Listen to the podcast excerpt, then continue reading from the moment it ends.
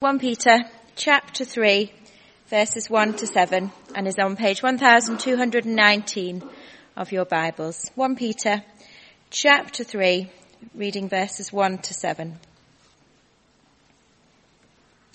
Wives, in the same way be submissive to your husbands, so that if any of them do not believe the word, they may be won over, without words, but by the behavior of their wives when they see the purity and reverence of your lives. Your beauty should not come from outward adornment, such as braided hair and the wearing of gold jewelry and fine clothes. Instead, it should be that of your inner self, the unfading beauty of a gentle and quiet spirit, which is of great worth in God's sight.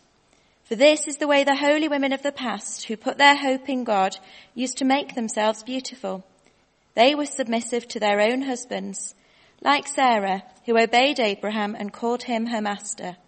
You are her daughters if you do what is right and do not give way to fear. Husbands in the same way be considerate as you live with your wives and treat them with respect as the weaker partner and as heirs with you of the gracious gift of life so that nothing will hinder your prayers. This is the word of the Lord.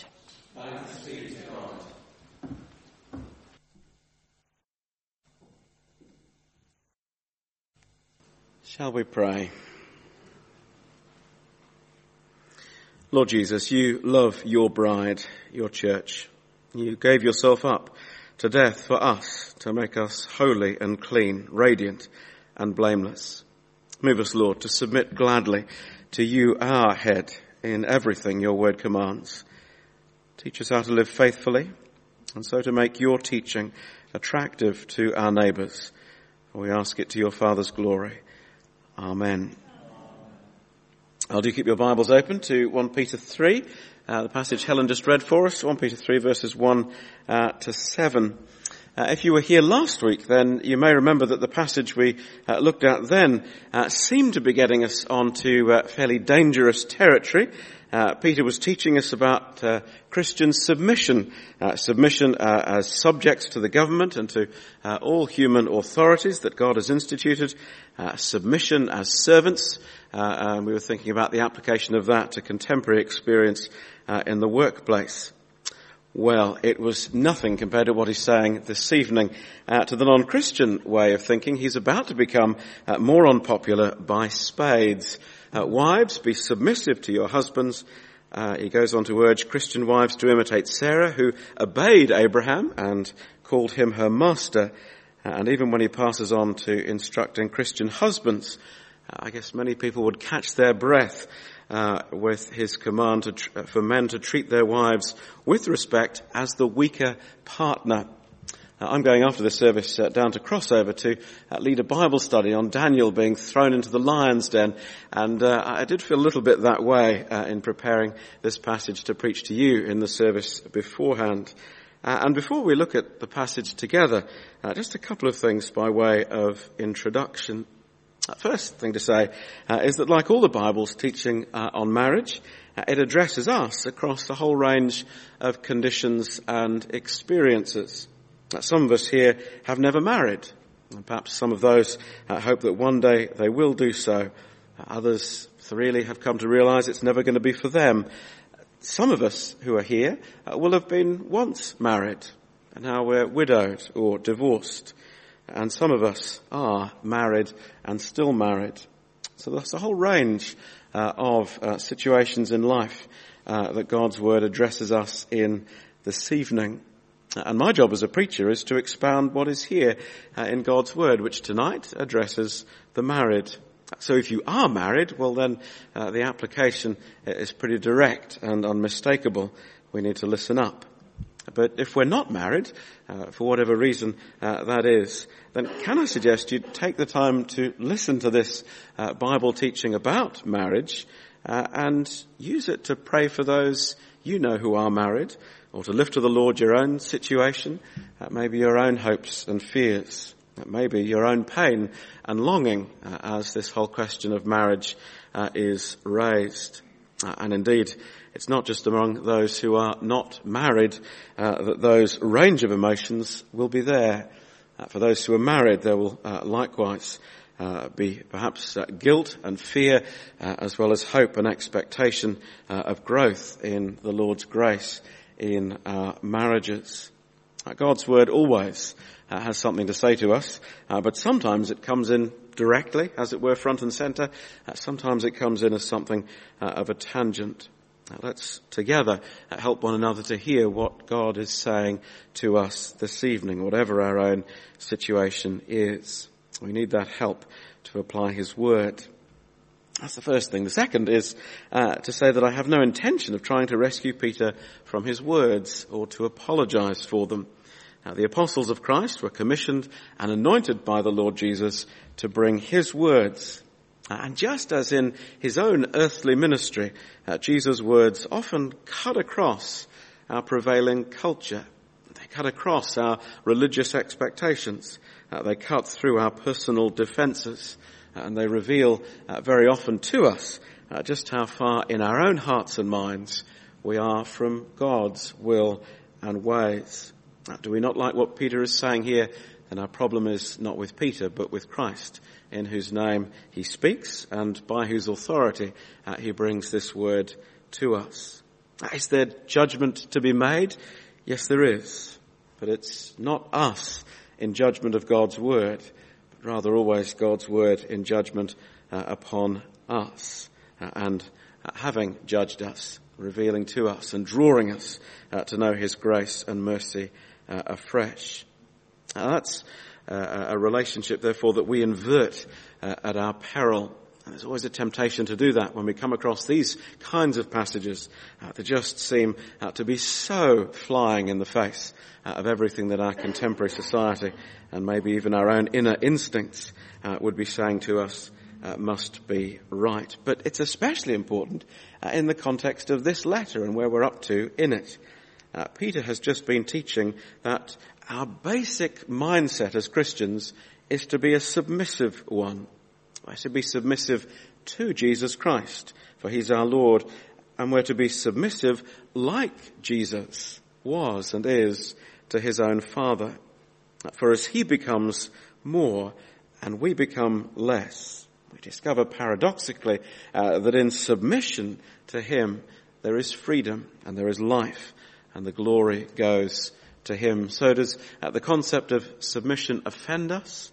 Well then our problem may be deeper because submission uh, is the very essence of faith in Jesus and what living out that faith looks like across a whole range of experiences uh, and relationships uh, in the world.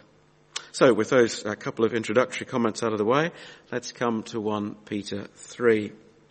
Uh, the passage divides naturally, uh, if unequally, into two sections, verses 1 to 6, where Peter uh, addresses Christian wives, and verse 7, a solitary verse in his instruction to Christian husbands. but to take up the language he uses here, he is teaching how wives may be beautiful and husbands may be considerate. And I think when we uh, realize that that's the uh, the language uh, he's using, uh, perhaps we'll come to this uh, passage uh, slightly more optimistically. What could a man want more than a radiantly beautiful wife? What could a woman want more than a considerate, devoted, gentle husband? That's what Peter's talking about here, and we need to look carefully to hear what he is saying. Let's begin as Peter does then with wives, verses 1 to 6. Uh, and Peter is continuing his argument here. Uh, just as all Christians are to be submissive to the government, uh, and as Christian servants are to be submissive to their masters, so now chapter 3 verse 1, wives, in the same way, be submissive to your husbands. Uh, now Peter really does mean this. Uh, he's not just using a phrase for the sake of it, he's teaching that Christian wives uh, are, should be willing to submit to their husband's authority or leadership in marriage. Uh, the trouble is we hear that, uh, and we hear it against the background uh, of our own cultural context, and what we think Peter is saying is that men are better or more important or more spiritual or have a higher status than their wives. Remember what he's just been teaching. Back in chapter 2 verse 13, uh, he said that all Christians are to submit to the governing authorities. And in his day, as we thought last week, uh, the governing authority was the pagan emperor Nero. He doesn't for a moment think that Nero is more spiritual uh, than the Christians to whom he is writing. And he would say the same uh, were he addressing uh, our context today. The Prime Minister doesn't have a higher status in the Lord's sight than an ordinary Christian. Obedience to God's word uh, and God's ordering of our world means that we're to be submissive to those God has put in authority over us. Or again, the servants uh, that should submit to the authority of their masters. Chapter 2 verse 18. Does that mean that God thinks more highly of a vindictive boss than a godly worker? Of course he doesn't. It simply means that the path of godliness is the path of willing submission. It's not a question of status, uh, but rather uh, one of role. And we see that most clearly uh, when we look at the Lord Jesus himself. Uh, in learning costly submission, Peter says uh, back in 221, uh, we look to Jesus. The Bible tells us everywhere, uh, as it reveals Christ to us, that he always was submissive to his own Father's authority. He always sought to obey his Father's word and do his will. It's particularly clear throughout John's Gospel. And of course it's brought to a climax there in the Garden of Gethsemane. Uh, not my will, but yours be done. And so here is Jesus, the obedient, submissive Son, uh, and yet equally clear throughout the scriptures is the equality of the Son of God to God the Father.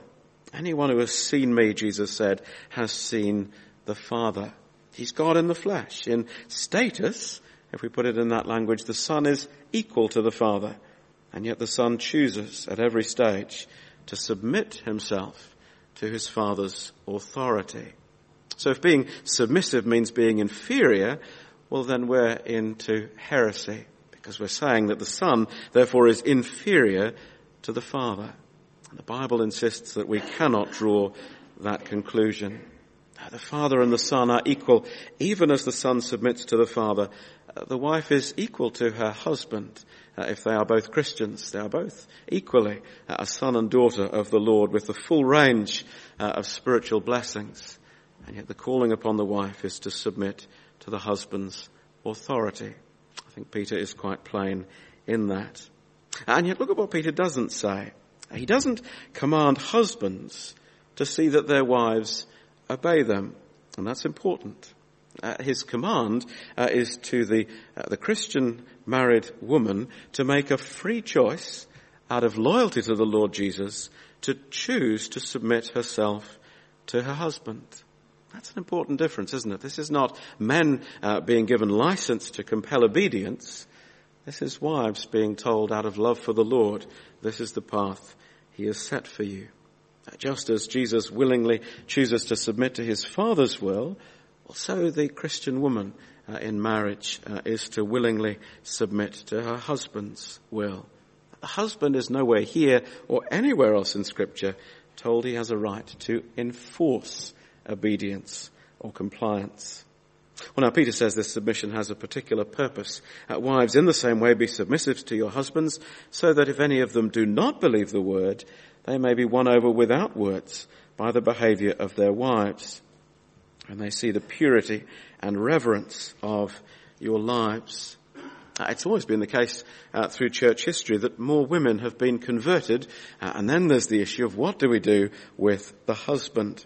Uh, and here Peter's addressing that situation uh, directly, uh, teaching to all Christian wives, but bringing into view the context where the wife is a Christian and the husband is not. What is the wife to do in that situation? Well, Peter says, actually, he's more likely to be won over by the difference he sees in you uh, than you're taking every opportunity to preach at him. And I remember uh, talking a few years ago to a dear sister in Christ in another church who was uh, explaining what had gone on in her own marriage. And she was saying uh, that, that, she'd gone through, having become a Christian, uh, a time when she'd put tracts everywhere around the house uh, so that when her husband went for breakfast or went into the bathroom, there was something for him to read. Every conversation she turned around uh, to talk about the Lord Jesus. and she came to read this passage and realized that actually that was unlikely to be helpful. It was just going to provoke uh, him, as indeed it had done uh, until that point. And so she'd, uh, in reading these words, uh, found great liberty.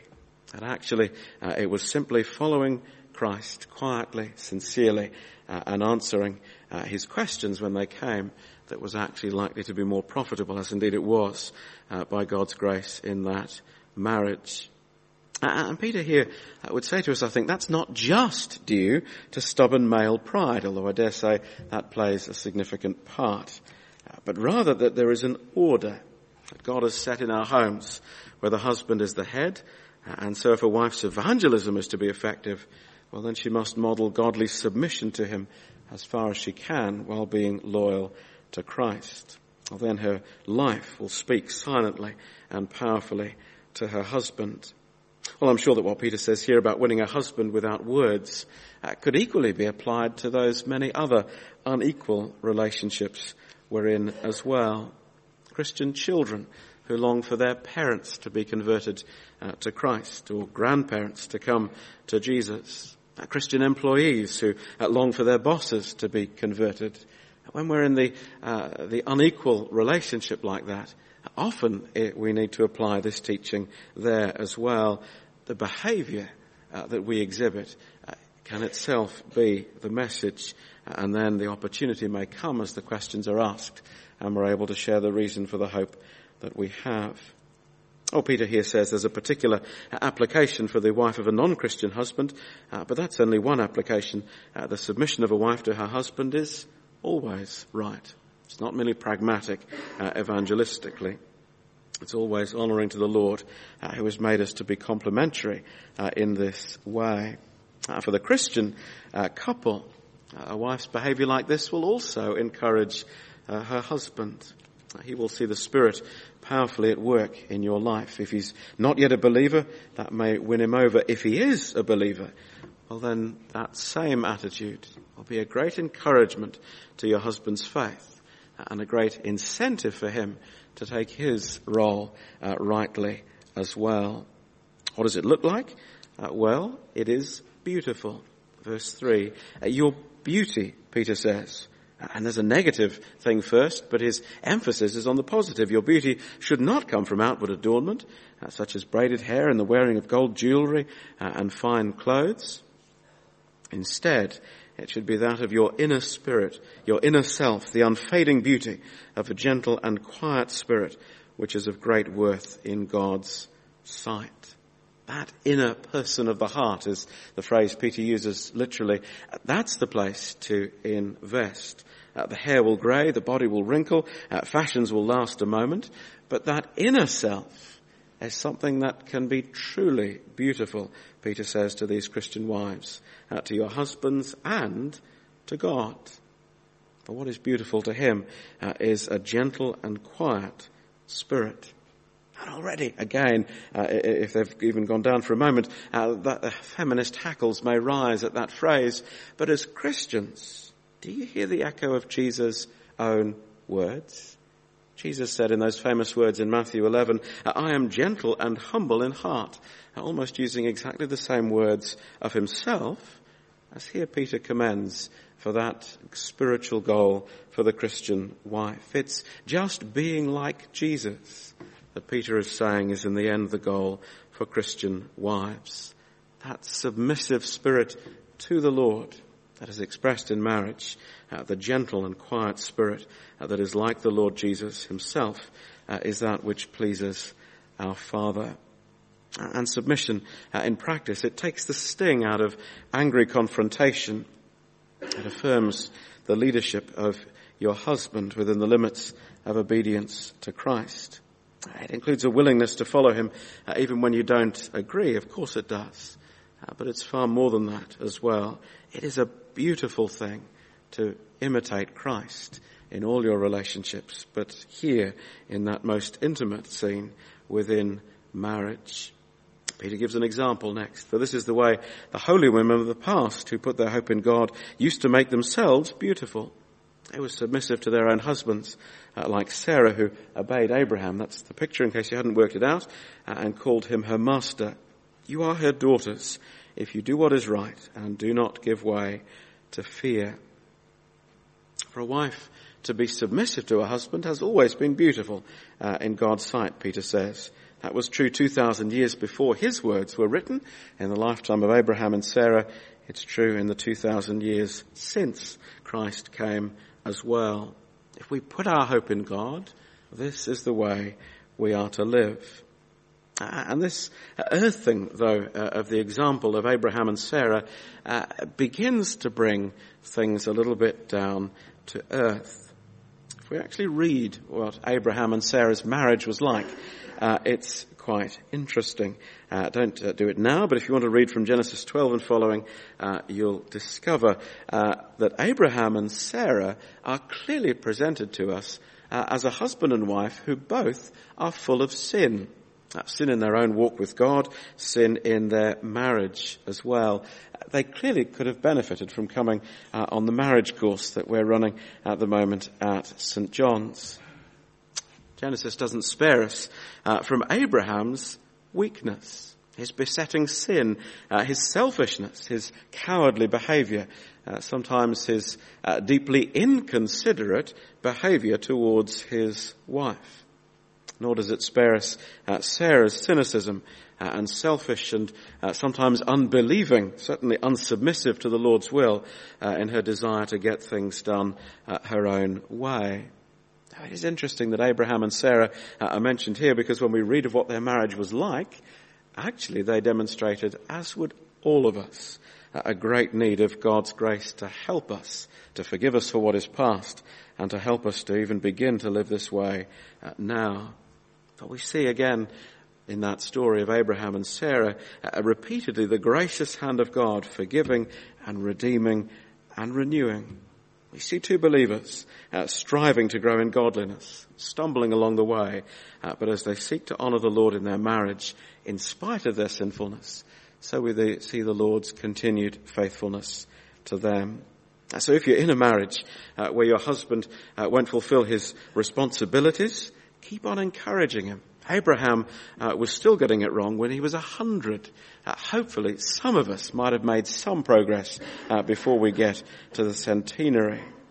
Likewise, as a wife, uh, if you struggle to be submissive, don't give up.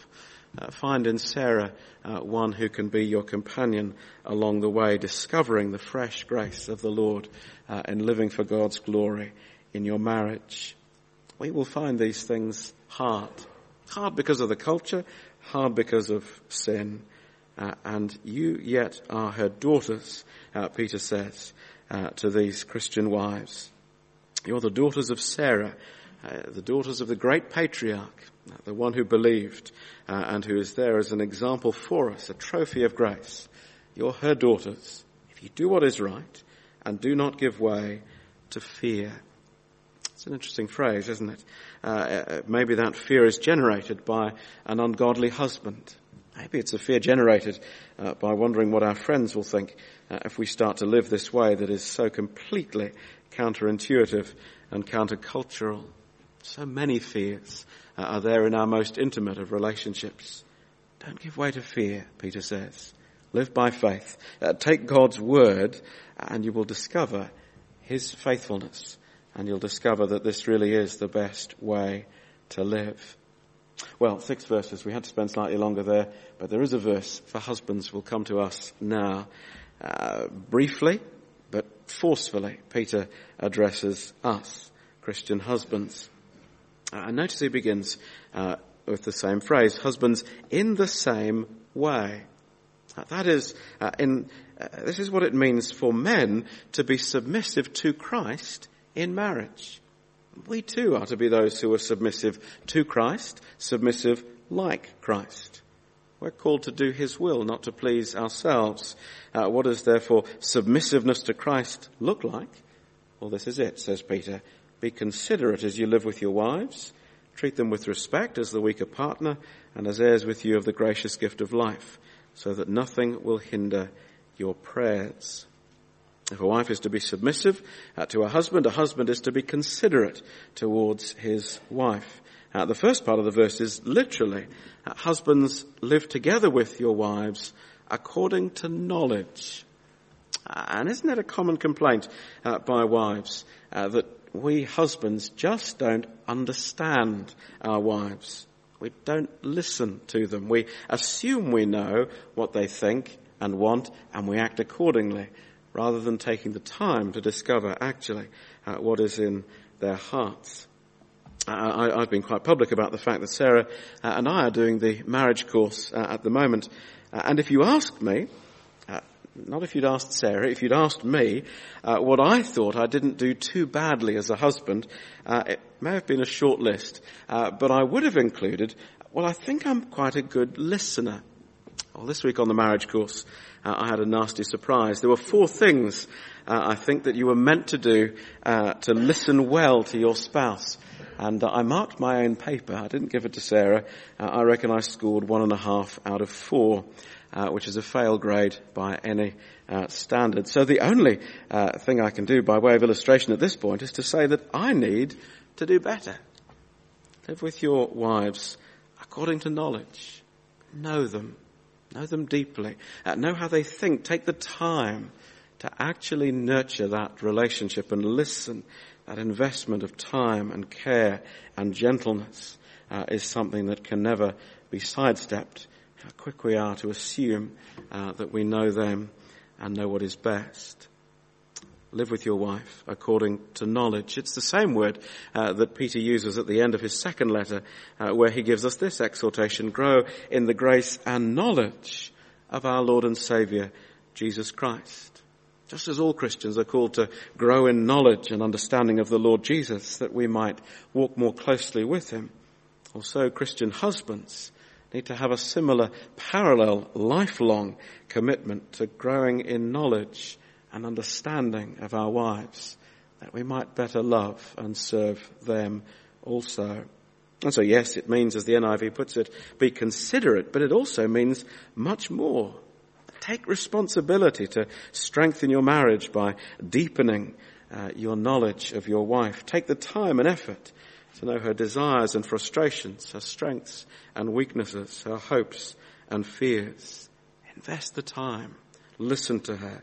Make sure there are those uh, regular and unhurried times of private fellowship together as husband and wife. How quickly they're sacrificed uh, in the unrelentingly busy life uh, of work and family. And how is this knowledge meant to uh, be effective? Well, the deeper you know your wife and understand her real needs and desires, the more able you'll be as a husband to love her effectively. Jesus knew us. Gospels say he knew what was in a person. He knew that man uh, and loved him, we read in one of the Gospel accounts. He knows us. He knows our needs. He knows our failures. He knows our sins. And in love, he acts upon his knowledge of us. Peter's just told us uh, that by his wounds you've been healed. He uh, submitted himself to death in order that we might live. Also for we husbands, Peter says, uh, we must act upon what we discover, learning to live it out in sacrificial love uh, of our wives that the Lord has entrusted uh, to us, treating our wives with respect, to use his phrase, as the weaker partner and as heirs with us of the gracious gift of life. I don't think Peter's being rude when he calls women uh, the weaker partner here. He's just being observant. Men on the whole uh, have bigger biceps. I don't think it's more than that. Uh, Peter's uh, point, far from being uh, rude or dismissive, is quite the opposite. He's saying to men, don't think less of your wives because of the physical differences. Don't think your physical strength gives you any superiority in the, Lord's sight. Just because you may be physically stronger than your wives, uh, well, don't see that as any way uh, superior. They may be weaker physically, but you ought to treat them with respect. That word, it means what it says, but it also means more. Uh, he's used the word twice already uh, in the letter. And a comparison of those verses and the way the translation has it there uh, is instructive to us uh, as to how we're to treat our wives. Uh, back in chapter 1 verse 7, uh, this same word that's translated here, respect, is translated honor.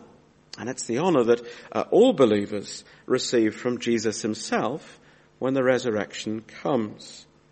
And in chapter 2 verse 7, uh, where it's translated precious, it refers to the way we regard, if we're Christians, the Lord Jesus himself.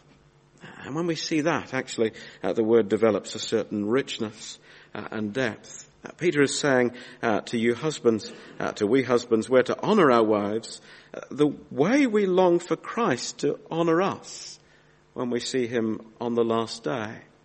That's quite powerful, isn't it? Uh, we're longing for that day when we shall see Jesus uh, if we love him and trust him, and we long for his affirmation, that day when it comes. Well, that same affirmation, that same honor that we long Christ will give to us, show it now, Peter says, to men, to your wives. Or in the same way that we now uh, regard uh, Christ as precious, our Saviour, our Lord.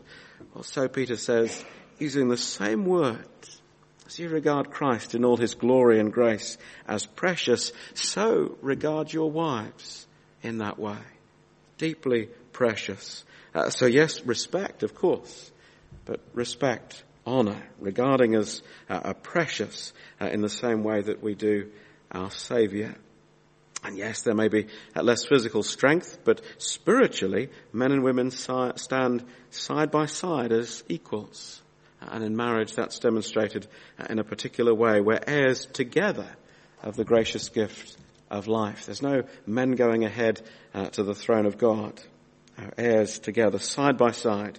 Uh, I can't be the only Christian husband here tonight uh, who's learnt to treasure uh, the spiritual wisdom and strength of my own dear wife, uh, who is my partner as my sister in Christ, just as she is uh, my wife in the Lord's sight, equally sons and daughters in God's family, and thus equally loved, equally precious, uh, equally blessed, equally chosen, equally gifted uh, in Christ. Uh, this is how we are to view our wives. The verse ends with a warning uh, to husbands. Uh, if we fail to be considerate to our wives, if we uh, take them for granted, if we don't do what Peter's been saying, well then our prayers will be hindered, says Peter. We cannot mistreat our wives without undermining our relationship with the Lord. If we love the Lord, we will love our wives. If we're not loving our wives like this, well then it calls into question our very profession of Christian faith. It's that serious. Peter is uh, so concerned that Christian husbands live in an understanding and loving way uh, with their wives. He says, uh, just realize it will interrupt your relationship with the Lord himself uh, if you do not take these things to heart. Taking the time uh, to nurture a, a good marriage is God's will. And it's part of what it means if we're married uh, to follow Jesus Christ as our Lord. This is God's pattern for marriage. And it's about beauty and consideration. Beautiful wives, considerate husbands. We need the Lord's help, don't we? So let's pray.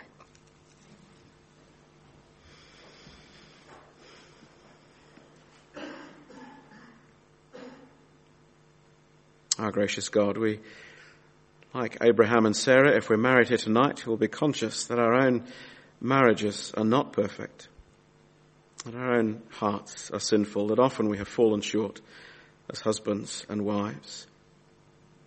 We pray that, like them, we would discover uh, that you are a faithful and gracious God.